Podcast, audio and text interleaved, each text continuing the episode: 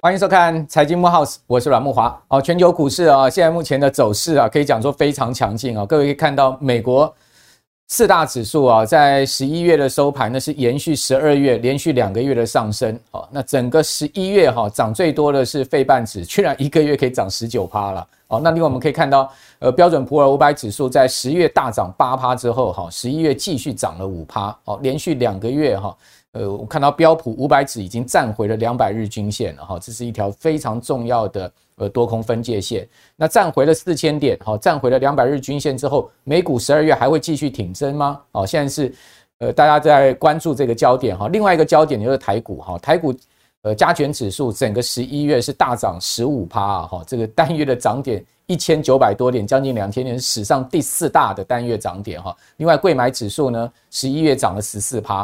那十二月的第一个交易日，哇，这个加权指数呢是直接攻破万五哈，站上了一万五千点哈，就有一个十二月非常好的开门红的行情啊，好，所以十二月是不是台股还能延续啊这个十一月的涨势，而出现了直接往年线回攻的一个情况呢？啊，因为毕竟我们可以看到这一波道琼工业指数哈，从九月底的低点上来啊，它已经涨了 百分之二十， 换言之它已经进入到所谓技术性牛市了，这让很多的我们的观众朋友可能一头雾水啊，啊不是才讲说是一个大空头大熊市呢，美国升息循环都还没结束了，我们可以看到明年可能是经济这个衰退的一个局面，怎么会道琼指数已经回到了牛市？到底是惊讶还是假哈？所以我们今天要来谈这个话题啊，那未来会进入到所谓衰退交易模式吗？这一波股市的反弹是谈真的还是谈假的？好，以及呢，诶，我们可以发现最近资金呢是持续涌入到债市，那进入到债券市场哈、哦，是不是真的？好、哦，债市的拐点已经出现了。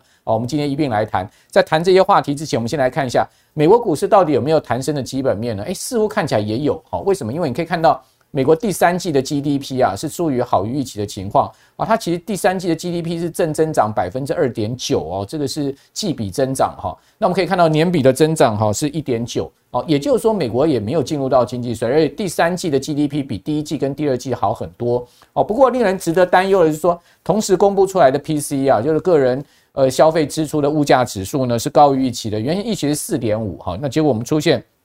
看到了这个修正值呢是 四点六 哦，所以通膨的情况还是大家现在目前心里面哈、哦。的对于股市不放心的一个主要原因了哈，我想从这个美国呃 G D P 的一个正增长哈好预期，同同时呢哦这个通膨呢也出出现呃超过预期的一个情况，可以解释这种尴尬的情境。另外呢，美国的就业市场也的确因为美国联准会升息而出现了开始持续松动的状况，比如说本周公布出来的这个小非农 A D P 的数据啊，哦这是创下两年来的最低哦哈，它的这个呃增增聘的人数呢只有十二万七千人，各位可以看到哦，这根柱状图啊，其实是两年来最低的一个呃单月这个新增就业私人部门就业人数的情况了。哦，那这当然也会反映到所谓的 Non-Farm Payroll 美国整个呃就业情况哈，失业率持续的未来的持续的上升应该是可以预期的哈。好、哦，所以就业市场也的确看到哦升息的一个效果。那升息的效果情况之下呢，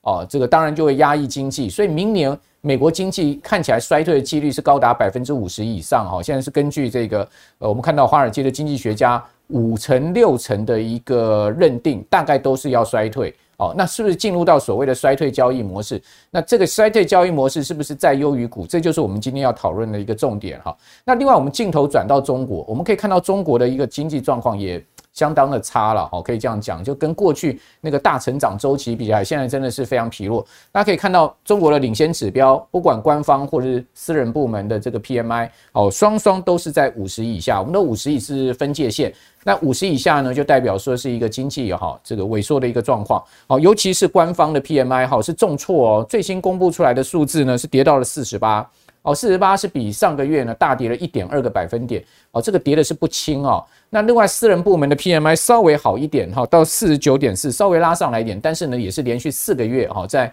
呃五十以下。同时呢各位可以看到四十八已经是跌到今年啊呃次低点了哈、哦，也就是说呃非常有可能再往下掉就破底了哈、哦。那我们可以看到大陆还还是在这个清零政策哈、哦、这个风控的一个政策之下，虽然说最近有微调啦。好，但是你可以看到，事实上全面大转弯的几率也不高。那在这样的状况下，如果说中国的经济无法扮演全世界经济推升的这个呃火车头的话，好，或者是说呢推升的一个重要引擎的话，那明年全球的经济也堪虑嘛，好，所以你会发现，哎，最近有蛮多的现象，哈，告诉我们全世界明年的经济啊，恐怕会是呃一个暗淡无光的状况哦。而此情况之下呢，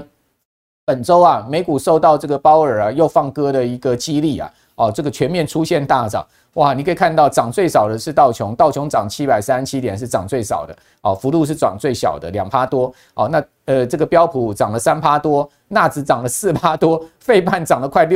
六 哦，就是这个等于说呃十一月的最后一个美股的交易日呢是大放异彩，哦，那这样子的呃大放异彩最主要是鲍尔哈，哦，事实上鲍尔都是老调重弹了，啊，他的鸽鹰派立场并没有改变，只是是没有那么鹰啦，啊。哦，就是说没有再更鹰，哦，那市场就把它解读是鸽了，哦，就现在变成是这样的一个气氛。哦，鲍尔就不过就说了一句呢，诶，这个可能在很快呢就要放缓升息的脚步，哦，那这一句话就被解读为十二月、哦，美国联准会，哦，这个 F O M C 会议可能升息只有两码，哦，而且呢今年就已经拍板定案了，哦，那似乎呢市场对于明年的利率峰值也从原先的 百分之五 以上，哦，修正到这个 百分之四点七。 大家可以看到鲍尔讲什么，鲍尔就说呢升息列车有望降速行驶嘛，最快十二月的议席会议之上，所以他已经点出下一次，哦，就是十二月十三号十四号的议席会议上面呢，哦，要放缓升息了，市场就欢声雷动了。那市场欢声雷动 的, 的情况之下呢，各位可以看到，哦，对于这个利率的预期啊，呃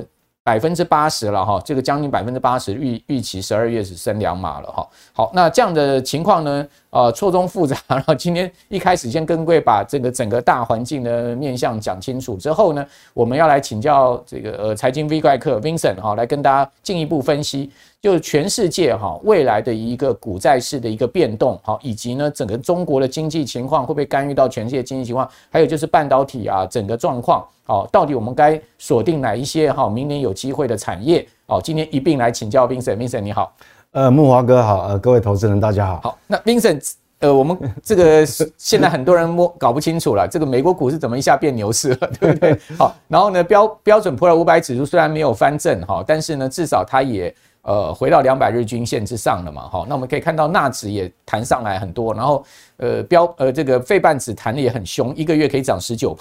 哦，那是不是呃代表说呢，股市的一个低点已经见到了？哦，就是说呃这个低点我们已经看得很清楚了，是这样的一个情况吗？还有就是这一次鲍尔哦，为什么他的一席谈话哈，哦，让市场如此之兴奋呢？呃，我先讲结论呐，哈，那因为我我我就是说我我认为这个呃这一波的反弹哈，哦，我用词还是用反弹哈，哦，就是说，嗯，你看二零二二年从年初啊一月份以来到现在等于。总共这个股市哈，呃，修正了三个季度，我不管是空间、时间，整体修正了三个季度啊，这么长的时间，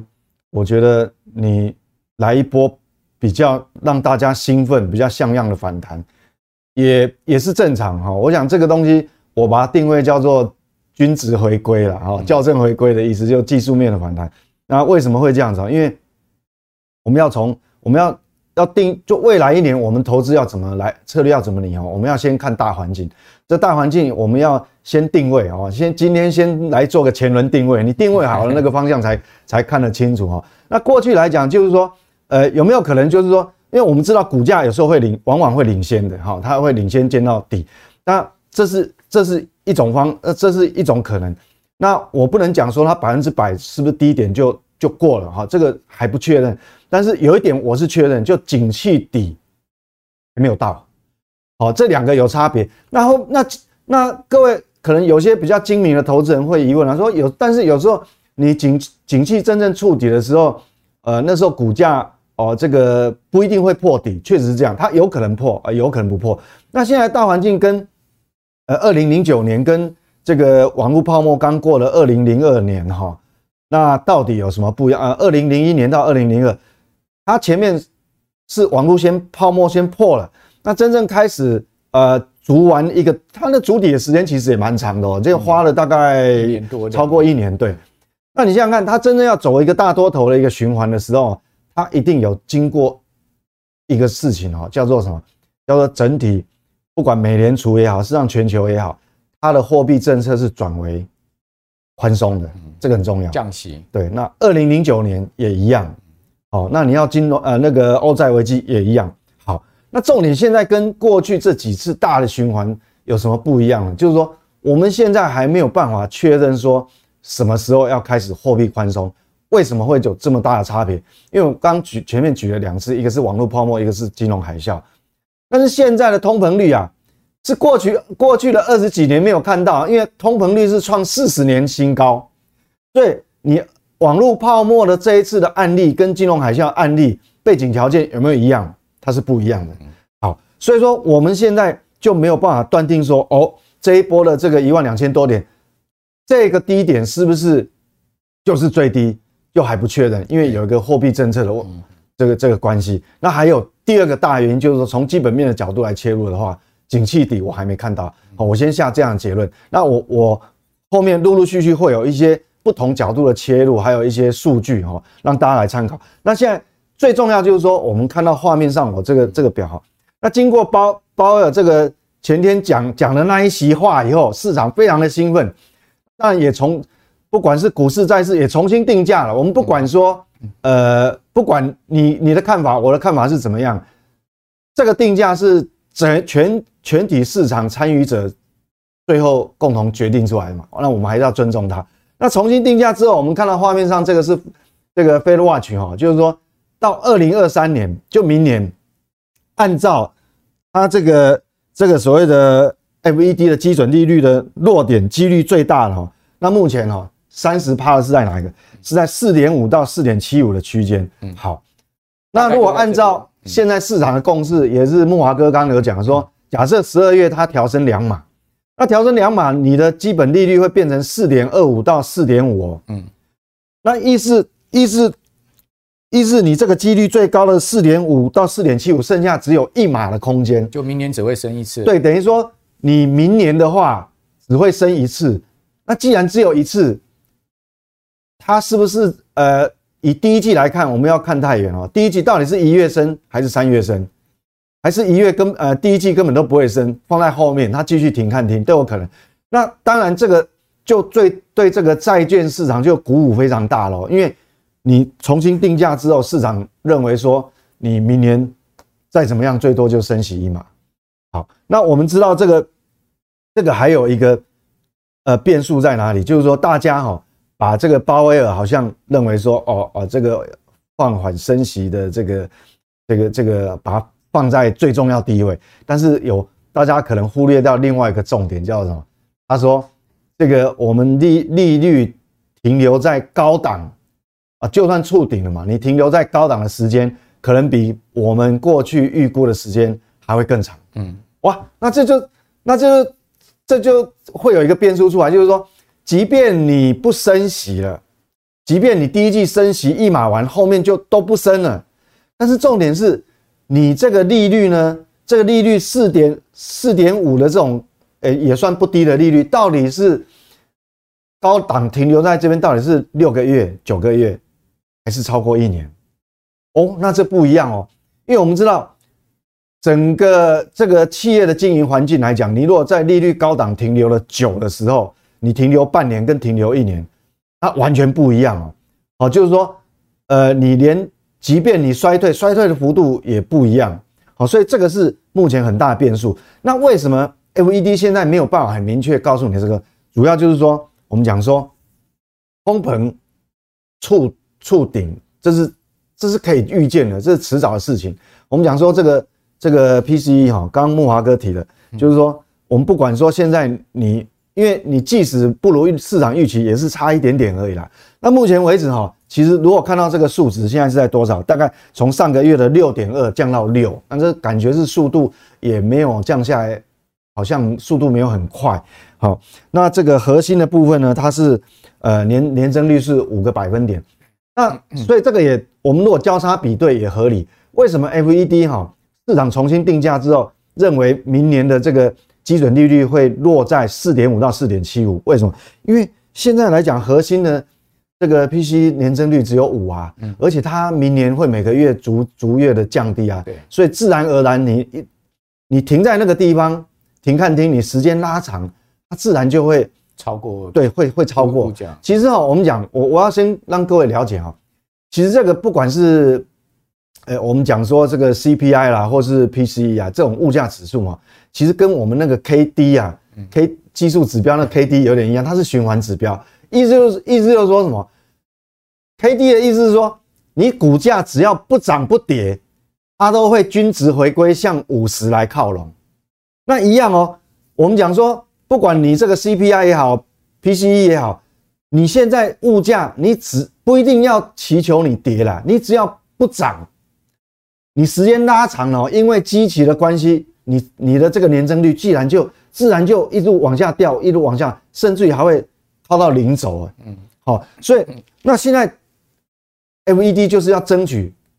我要停看听，看这个降下来速度有多快。那我们看哈、哦。以黄色柱状体来看，我们知道从，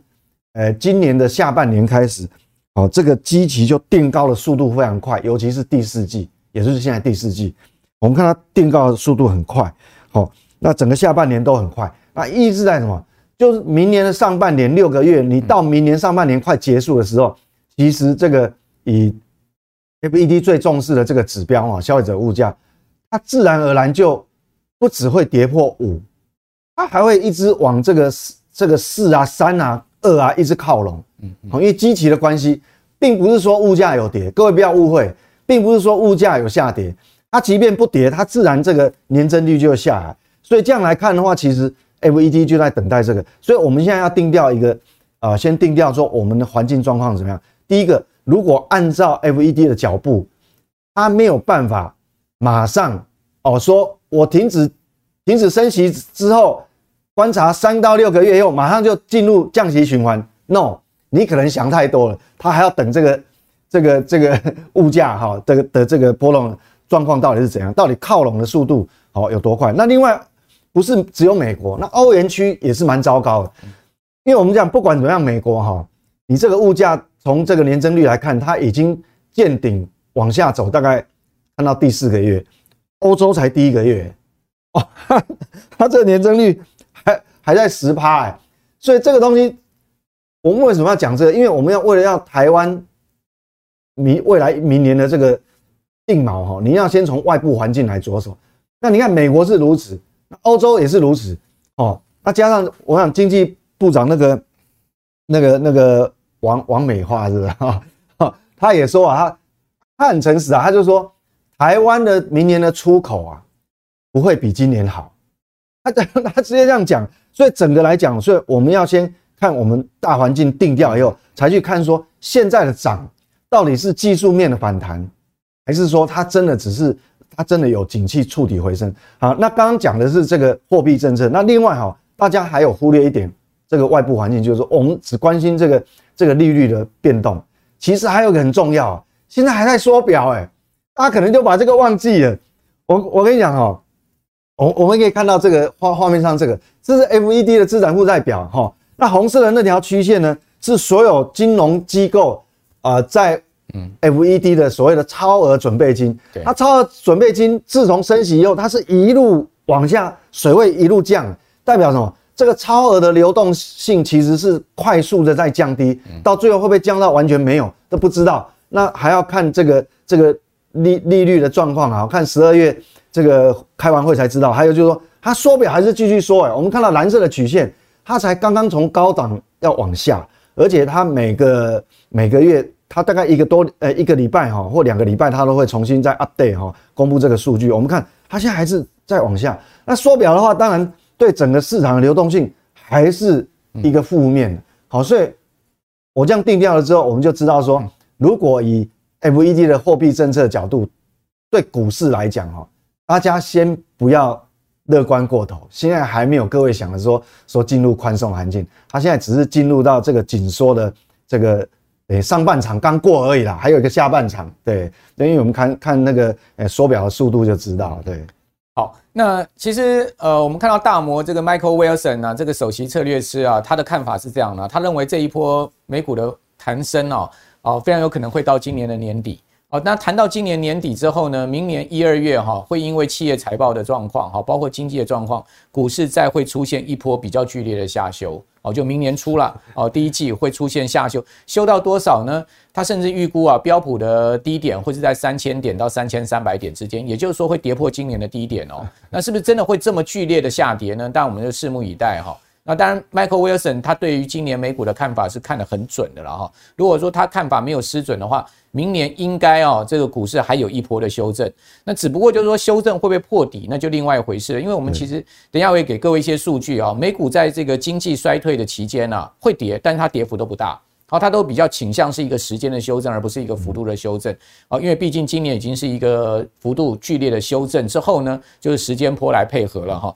二零二二年面临了全球景气严寒，风险剧增，危机跟难题是层出不穷，随时考验着投资人的市场敏锐度跟决策力。这次二零二三财经展望座谈会，力邀各大财经领域的专家，为您提前规划出二零二三年全球财经的风险跟机会。首先呢，由股市老先觉杜金龙领航，带领出呢二零二三年台股的展望跟趋势。紧接着，知识力创办人兼 C E O 曲博会为您详细解析高科技产业的未来发展跟动向。紧随着其后的是海外基金退役操盘人股市赢者，将用不同的观点带您洞察美股的未来脉动，而我将以纵观全球总经的角度，判读全世界经济体的变动，为您掌握趋势先机，在逆境中引领前行。您的投资布局跟配置将会更加稳健。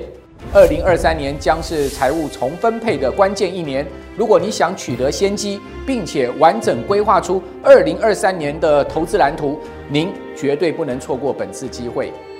轻松投资学院力邀财经界四大专家，带给您全方位的投资策略。二零二三年二月十一日上午九点，台北政大公企中心一场讲座《反转一生》，邀请你一起共学。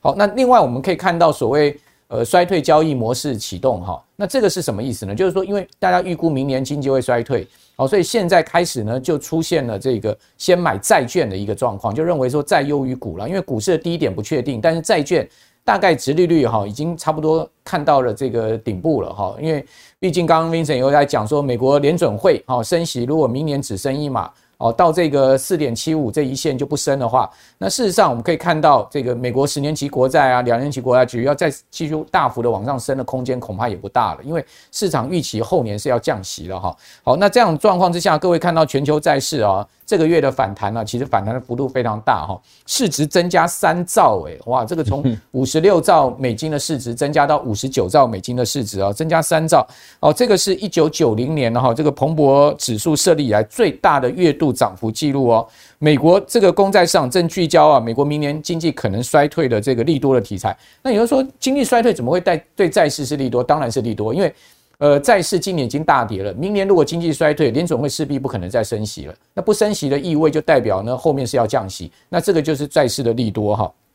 好，那另外呢，各位可以看到五年期、十年期跟两年期美美债殖利率最近啊，很明显的在回落哦。哦，这个是非方瑞。哦，那非方瑞呢，基本上就是这个债市的一个最重要的指标了哈、哦。也就是说呢，呃，这个殖利率曲线哈、哦，我们可以看到它基本上哈、哦、都已经是来到了一个正常的一个状况，也就大家可以看到这个债券的殖利率哈、哦，它基本上呢跟这个非方瑞已经达成了快要一致的水平了。好、哦，那后面呢，如果说这个殖利率跌破非方瑞的话呢，这个就是代表说呢，这个殖利率曲线并没有落后的一个状况。好，那所以这个最近的这个殖利率的下往下掉，好，也验证了就是说联准会升息即将到这个尽头的一个状况哈。好，那现在市场预估了哈，这个二零二四年年初的时候，就后年年初啊，哦，这个利率会下降 百分之零点五， 就是说明年初啊，联准会会降息了。好、哦，降两码了，会降到 四点五， 就是从 百分之五 降到 四点五。 假设说今年的高点是 百分之五 的话，会降到 四点五。 好、哦，那那另外呢，就是说这个隔夜担保隔夜融资利利率期货市场现在目前赌更凶啊，他赌这个二零二三年就明年底啊，到后年初啊，哦，利率会降到三趴哦，甚至两趴哦，赌的是更凶。这表示啊，这个市场预期利率回降的一个期望值是非常高的了哈、哦。还有就是说，我们可以看到这个彭博全球债券指分类指数啊，哦，这个到期十年或十年以上的这个平均的殖利率啊，现在目前已经跌到一到三年的这个殖利率以下，这代表什么意思？代表全球殖利率是倒挂，不是只有美国倒挂，全球就都倒挂、哦、表示呢全世界的经济衰退即将在眼前了、哦、那所以现在资金进到债市是不是一个好机会呢？这个已经是 很, 很明白的一个事实了，是吗？对，因为我们这样子、哦、我们如果先从这个技术面来看、哦、那我们讲你，因为我们讲说债券市场的交易是非常有效率，它的量非常大，所以所有的基呃这个货币政策的一些一些讯息、哦、它都会在债市经过重新定价。那我们如果画面上看到我放的这个是美国十年期公债的周 K 线的，这是周 K 哦，不是日 K。那我还上面还有一个横线，好，一条横线哈。那这个横线是什么呢？就是说前一波，因为我们讲说到底呃债市的空头结束了没有？它每一波每一波的下跌，几乎跌破前低之后就再也翻不上来，几乎呃哦从去年到现在，我们来看债券的这个反应都是这样。那这一次哈、哦。那我们刚既然讲说，呃，有可既然明年可能升息的这个幅度都没那么大，那是不是这个地方筑底的几率就就很大了？那从技术面看，这一次如果他有办法把前一波的这个这是债券的交易，那债券的低点如果他能够站回去，就是我横呃白色的这个横线的地方，他站上去，然后能够稳在这个这个位置附近的话。好，那时间一拉长，可能拉到明年的第一季过了，到第二季都还在这个位置附近，那有可能就形成一个底部。好、哦，这个这个大概就筑底完成了。现在是没办法确认，是说它现在连前一波的低点都还没有穿上去，所以现在是还没有确认。刚好呃，昨天晚上哈、哦，债券继续涨，哦，刚好就就在这个白白线的这个位置，所以我们还要多观察呃一两周的时间看。它这个走势到底是这样哈 ，OK 是怎么样？所以所以确实是有这个可能性。那另外我们从刚才公债殖利率，慕骅哥讲了哈，就是说，呃，现在来讲哈，呃，因为这个鲍威尔谈话之后，这个不管是呃两年期的公债哈，还有十年期公债、三年三十年期公债，殖利率都往下掉。那各位这这张图哈，各位看一下，如果我们要去研判它一个比较长、比较长期的哈这个利率的走势哈，如果我们因为两年期是跟货币政策有关，但是十年期的话跟景气的循环有关。那我们看哈、哦，这十年这两年期是红色的，各位有没有发觉？今年在六月中旬以前，这红色的曲线其实是在另外两条曲线，就十年期、三十年期公公债殖利率是在它的下面。但是后来因为它暴力升息了几次之后呢，这个短期的这个两年期公债殖利率便跑在上面，这就变成说，呃，所以。慕骅哥刚讲殖利率倒挂，但是我们如果时间拉长了，时间拉长的话，其实哈、哦，我们看十年期债券为什么没有办法很垫到很高？它目前还是在这个呃 三点六 附近哈、哦，那代表事实上你如果暴力升息之后，要顾虑的一个点就是刚呃慕骅哥讲的，哎，有可能明年你景气就衰退啦，那衰退当然 F E D 它就会停看听，它不见得会在呃继续升息。因为你如果经济衰退，它也会导致需求面的不足，会让通膨率会往下掉的速度更快。好，这是一种可能性。那所以说，我们看十年期公债其实是，呃，反而是比较低的。好，那这有这就我们引发刚刚我们讨论的一个，就是说，如果说你明年真的看到景气衰退，或者说 S and P 五百 就是上市公司企业的这个获利啊啊真的是衰退的话，那很可能就会。股不如债咯，债市优优势就凸显。为什么？因为债市凸显的就是说，你 F E D 它一定不敢再紧缩了嘛。对。那那股票的话，它既然你衰退，股票很多风险偏好比较低的资金，它就会流出来，然后躲到什么？躲到债市，所以变成会股不如债。所以这这种可能性还是还是存在。那到底景气哈、哦、会不会真的衰退？其实我们看这个哈、哦，这几率确实很高。嗯因为我们讲说这个是龙头，这个这个我们讲不动产哦，在全世界放在你哪哪个国家都是一个龙头的产业哦。那这个龙头产业，我们看到这个蓝色的柱状体啊、哦，那这个成屋销售是是占了它整个房屋大概超过八成，有时候接接近九成哦。你看哦，它已经不是一个月，它已经其实已经大概半年多一点哦。它它它是这个销售是一路往下。那我们想说，这个会影响什么？会影响到很多方方面面啊。你看建材也好啦，哦，一些耐久材啦，家电电器啦，哦，还有一些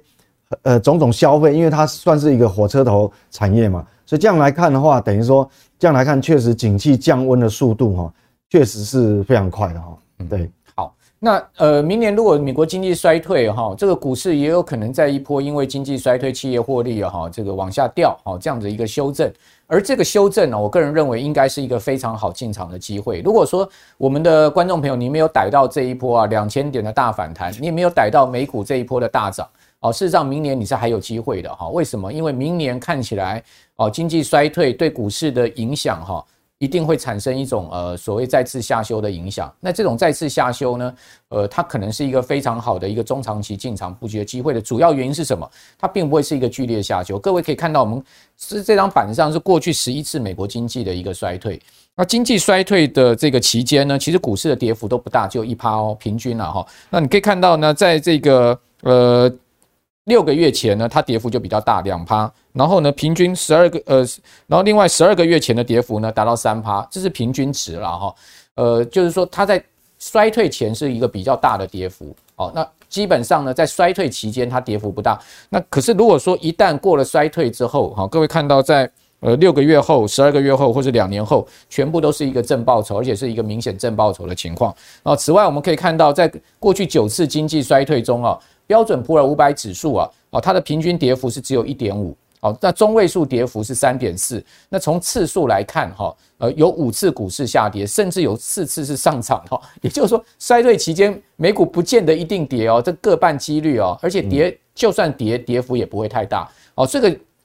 事实上是就让我觉得就是说明年其实是一个如果有下修一个非常好的机会。那其实这一次呃的这个经验值也可以回到这个两千年那一次，刚刚 Vincent 讲到哦，台股跟美股的一个修正嘛，其实那一波修正的时间非常长，大概两年半到三年的时间。那事实上就是第一年跌得最凶、哦、之后呢它就进入到一个时间波啊、哦、比较反复打底的一个状况、哦、那所以说在这样的一个时间波的修正上面，幅度不是重点，而时间是一个重点。那这边呃请教 Vincent， 如果明年真的是这样的一个情境，衰退交易模式启动，包括呃债市有可能会先见底、哦、呃见这个呃低点可以要买进 之, 之外股市也有一个很好投资机会的话，你会建议大家怎么进场布局呢？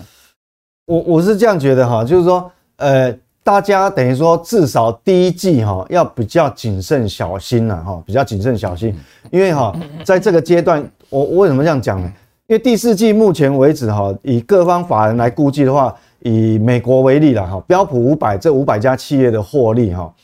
它有蛮大的概率，它有可能是年增率是衰退，那这个等于是过去这长达。长达两两两年的以来啊，第一次看到说它的获利衰退，那代表这个什么？因为我们知道第四季过完这一月份，大概中下旬开始它的超级财报周出来了，那等于说它必须面临这个考验哦。这美我们大环境，尤其你经过这么一大波的反弹，你在这个当你那个财报呃这个比较不好的财报要出炉的时候，那当然刚好你股市是刚反弹一段，那这个这个冲击到底是会呈现什么样的面貌？那大家要留意。那我们另外从基本面的角度哈，我们看哦，从美国刚刚公布出来的哈，这个昨天还公布出来这个呃，这是基本面的领先指标 I S M 的制造业的这个 P M I 哈。那我们也看到哦，那红色的是服务业啦，服务业还没有公布哈，还要过还可能是下礼拜一还下礼拜二。那制造业的公布出来是蓝色的曲线，我们也看到它继续很陡峭的往下走哦。那我我横轴有画了一个黑色的曲线，这个是零轴。等于呃不是零轴，这五十荣枯线，等于说以美国我们讲大环境，美国的这个呃 P M I 哈、哦，它是已经看到很久已经没有跌破这个五十零轴，等于说它进入收缩阶段。那这个东西是要我们要小心。嗯、那我们如果把它的细项里面最重要的这个所谓的新订单，新订单是蓝色的部分，蓝色的部分也是也是继续往下掉哈、哦，那而且也也已经是在荣枯线。五十以下，好，它的数值是 四十七点二 哈，各位各这个呃这个画这个播出的时候，你可以画面定格，慢慢仔细看哦。那红色的部分是库存，库存却是反向往上升的，所以它的剪刀差是已经形成呃变成是负的，所以这个要蛮留意的，就是说整个去库存其实哈、哦、没有结束，还没有结束，这个要大家留意。那另外我我我这样讲哈、哦，我既然讲说哦这个呃这个反弹波结束之后还是有一两个月你要相当留意，为什么呢？我们看现在前面讲那么多，好铺陈这么多，我们再再再让大家好警觉警觉心高一点，就是说这个是基准利率。我我这样秀出来哈，红色箭头画的这个是新冠病毒还没有爆发以前，就是二零一九年的年底。各位去看一下那时候的利率环境是怎么样，因为这一波过去两年大环境是因为全世界是无限的 Q E 啊，好，这无限的 Q E Q 出来，这个含水分很高。那我们看当初的利率环境是这个位置，好、哦，这个位置。那现在很陡峭的上上来，现在这个位置已经落差，这个位位阶落差非常大，哈、哦，代表整个企业的经经营环境已经已经不一样了，哦，不只是你要去库存，而且你你看那个你这个无风险利率的成本，哈、哦，非常高，好、哦，那那那这个也还在缩表。那我们对照、哦、基准利率是这样，那我现在用。很快速的时间用让大家看到我们现在位阶是在哪里。刚讲道琼很强嘛，几乎回到这个快要接近历史高档了。那我们看哦，我一样画个游标哦，这个地方是什么？这是二零一九年年底的位位阶。那现在的位置是这样，那各位可以目测哦，那你现在已经有一个落差哦，大概大概这个落差已经有二二十几个百分点。那各位去想哦。当所有企业的经营环境，你的利率环境是这么高，而且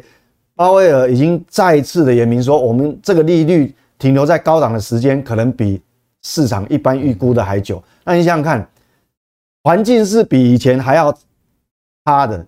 但是你现在股市的位阶是比当初高出二十几个百分点，还在缩表。那各位想说，那道琼因为反弹幅度很大啊，搞不好 S and P 五百 就没有，那各位就错了哈。各位看 S and P 五百 的月 K 线，我一样哦，我的游标只在二零一九年年底啊，位阶跟现在相比大概差多少？大概比二零一九年年底大概多出了将近三成，将近三成哦。那纳斯达克的月 K 线那更不得了，我们觉得纳斯达克反弹没有那么多啊，但是你现在相比二零一九年年底它的位阶哦，现在高出当初的月阶超过三成啊，这就是我讲好说。当你的大环境是这个样子的时候，那当然我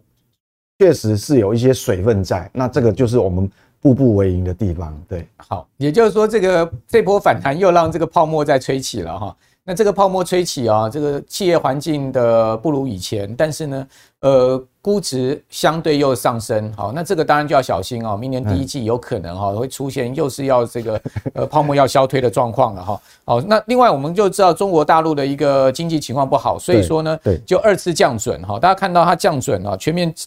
降这个一码哈、哦。这个除了已执行百分之五的存准率的部分，法人金融机构是除外了哈、哦。那这个全面降息这个一码哈、哦，零点二五个百分点。嗯、那这个二零二零年来至今啊，人人行降准总共已经一二三四五六七，这是第七次了。那这一次释出的是五千亿人民币的资金。那大陆的一个经济跟政局你怎么看呢？呃，我这边看哈、哦，还需要更多的时间来观察。为什么？就是说，呃，他现在面临一个两难。第一个，他的货币政策没有像在可以像类似先前啊，在这个二零一九。二零一八年以前这么的用力，他每次降准都是一次啊，就两码啊，而且一年度里面可以降好降准降好几次哈、哦。那现在是没有办法，因为它越来越贴近这个这个这个百分之五的这个这个地方哈、哦。那我觉得还要时间观察它为什么呢？各位看画面上哦，这它公布出来的 P M I 一样哦，它并没有说啊，并没有说因为它这个会开完了，它有一些措施哈、哦、政策。这个这个开始 announce 之后，它就这个所谓的大家信心往上走。我们看这个领先指标一样是采购经理人指数 P M I， 不管是服务业也好，哦，你看红色掉得很快嘛，那蓝色啊，不管是这个制这个制造业一样哦，它一样它一样往下弯啊，而且你你距离这个龙枯线哦是越来越远哦，所以所以这样来看的话，我想这个还需要时间。那我们它当中里面最重要占 百分之三十 的这个所谓的新订单，哦，我们可以看到它的新订单哦，一样是不好。好，蓝色的蓝色的部分是官方的这个 P M I 的新订单项，它还是很快速的往下往下掉哦。所以那那这个蓝红色的部分是库存，库存并没有往下掉，所以这个还是面临一个问题了。所以你如果以中国大陆来讲，我觉得说这个还是一个呃景气底还没看见，等于说这是一个技术面的一个反弹，所以我觉得我们还是要步步为营。好，对。大陆的经济情况如果不好的话，势必也会影响到明年台湾的这个进出口贸易了。所以，呃，主计总处啊，最新把明年的 G D P 已经修正到不到 百分之三， 只有 二点七 多了哈。嗯。那而且主计总处预估明年的进出口贸易是都会较今年衰退哦，但他预估的衰退幅度不大哈、哦，但是呢，他都会认为是较今年哈、哦、这个整个进出口都是双双衰退的状况，他已经估出明年全年的一个状况。那另外一方面，在半导体哈、哦、是大家最关心的哈、哦，这个台湾最主要的投资人的这个持股的方向，大家也都是半导体。那我们可以看到，美国半导体产业协会 S I A 好、哦，他说呢，今年啊其实是对这个产业来讲很成功的一年啊，但是呢，晶片短缺。好，在今年逐步缓解。好，下半年呢，全球半导体的销售啊增长大幅放缓是值得注意的哦。那指标厂产能利用率现在目前在下滑，哦，这是他的看法。以八寸厂这个受创最大哈、哦，本季产能利用率可能降到 百分之八十五 以下。哦，预估二零二三年下半年才会反弹哦。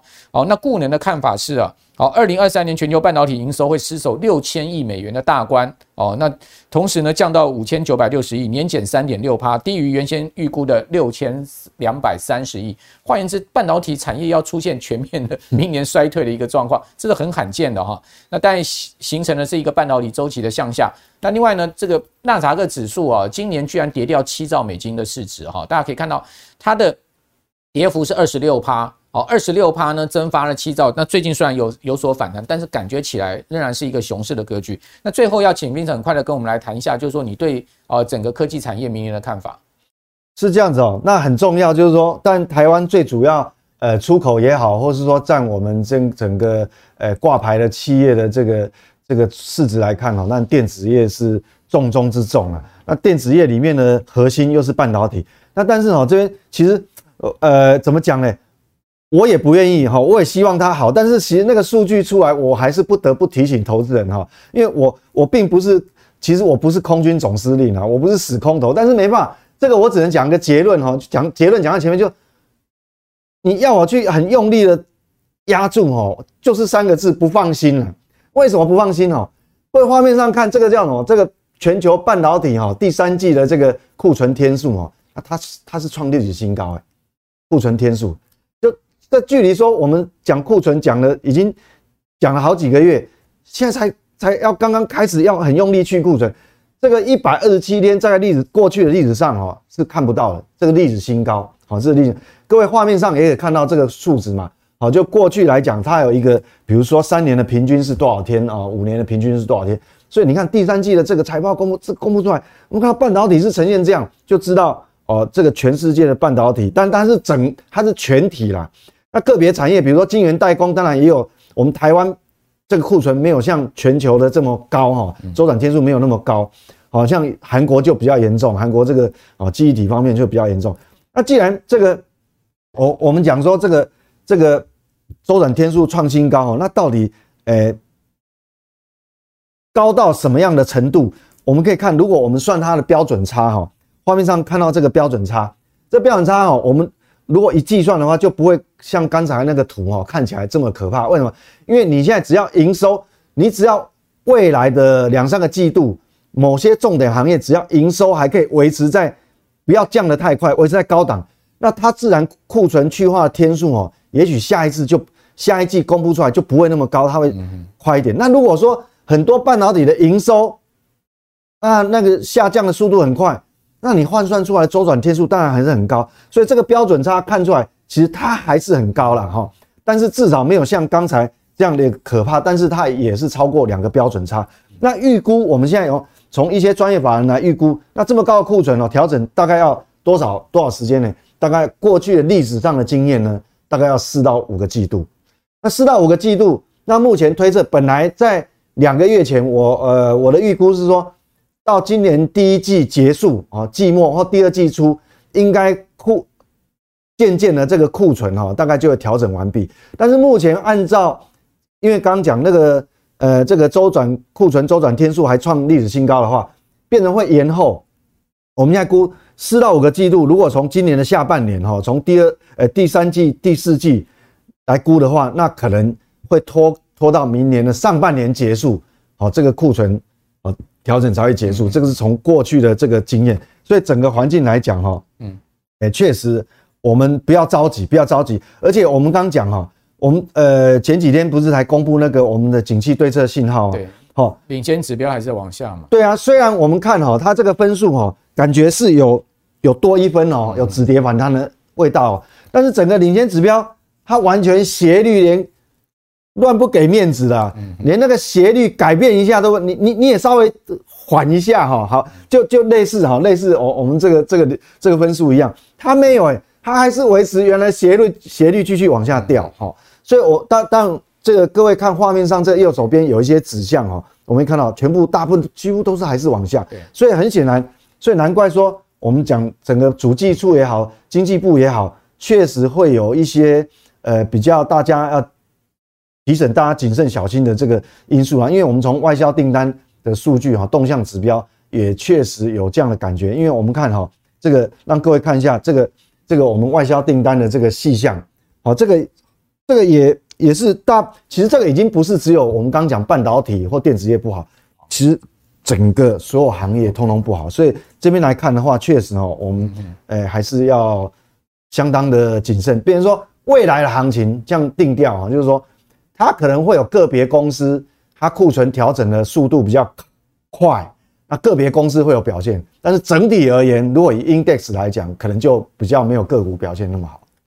那这个也符合我们对于明年整个大盘啊大势的看法了哈。我个人的看法是这样的，也也符合刚刚 Vincent 最最后拿到的这些总经指标的一个的这个总结哈。就明年啊，应该是一个景气衰退年，而这个景气衰退年呢，股市仍然是有这个下修的可能啊，只不过是会不会破底那就另外一回事。那基本上在景气衰退年，不管台股美股了哈，这个下修的幅度都不会太大。哦，那也就是说，如果下修的幅度不是很剧烈，它就是一个时间波的修正，可能时间会拖到一年的呃这样子的一个修正的时间哦，也就慢慢的这个反复打底的一个状况哦，但是会不会破底啊、哦？那另外一回事。那这个大摩的看法是认为会破底，好、哦，那我个人觉得呢，不见得一定会破底哦，但是呢，时间波的修正难免哈、哦，所以明年有一个非常好。好、哦，这个呃进场布局的时间，那现在目前呢，可能可以先优先布局债券哈、哦。那明年我们在呃择机啊，找这个股市哦，陆续哈、哦，这个因为刚刚也谈到个别公司他们的落底时间不一定嘛，对，好、哦，陆续进场去做布局。那相信呢，后面整个牛市再来的时候呢，大家就可以这个大丰收了哈、哦，所以不用太急哦。这波没抓到两千点没有关系，真的不用急，真的不用急、哦。这个明年还是有很大很好的机会。那我们节目明年啊，还是会当帮大家哈、哦，持续的找到专业的来宾呢。告诉大家在什么时间点应该可以进场，或者说呢、呃、我们看到什么样的产业出现好转的机会，所以记得锁定我们的财经慕 House 哈。那最后呢，如果您喜欢我们的财经慕 House 的话，请记得六日早上哈要准时收看我们的节目之外，把我们节目介绍给您更多的好朋友。那今天非常谢谢 Vincent 啊，也谢谢我们所有观众朋友的收看，我是阮慕骅，明天见，拜拜。大家好，我是许博。投资人呢最关心的就是未来科技的趋势，还有产业的远景。我帮你们啊，都收录在二零二三年财经展望座谈会。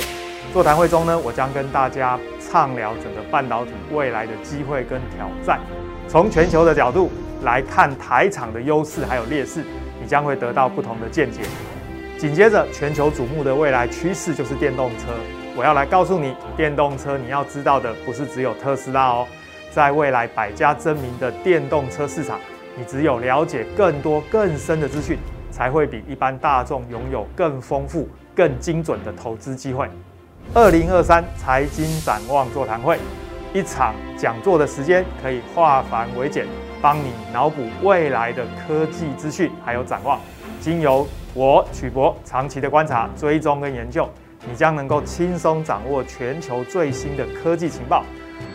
轻松投资学院力邀财经界四大专家，带给您全方位的投资策略。二零二三年二月十一日上午九点，台北政大公企中心一场讲座《反转一生》，邀请你一起共学。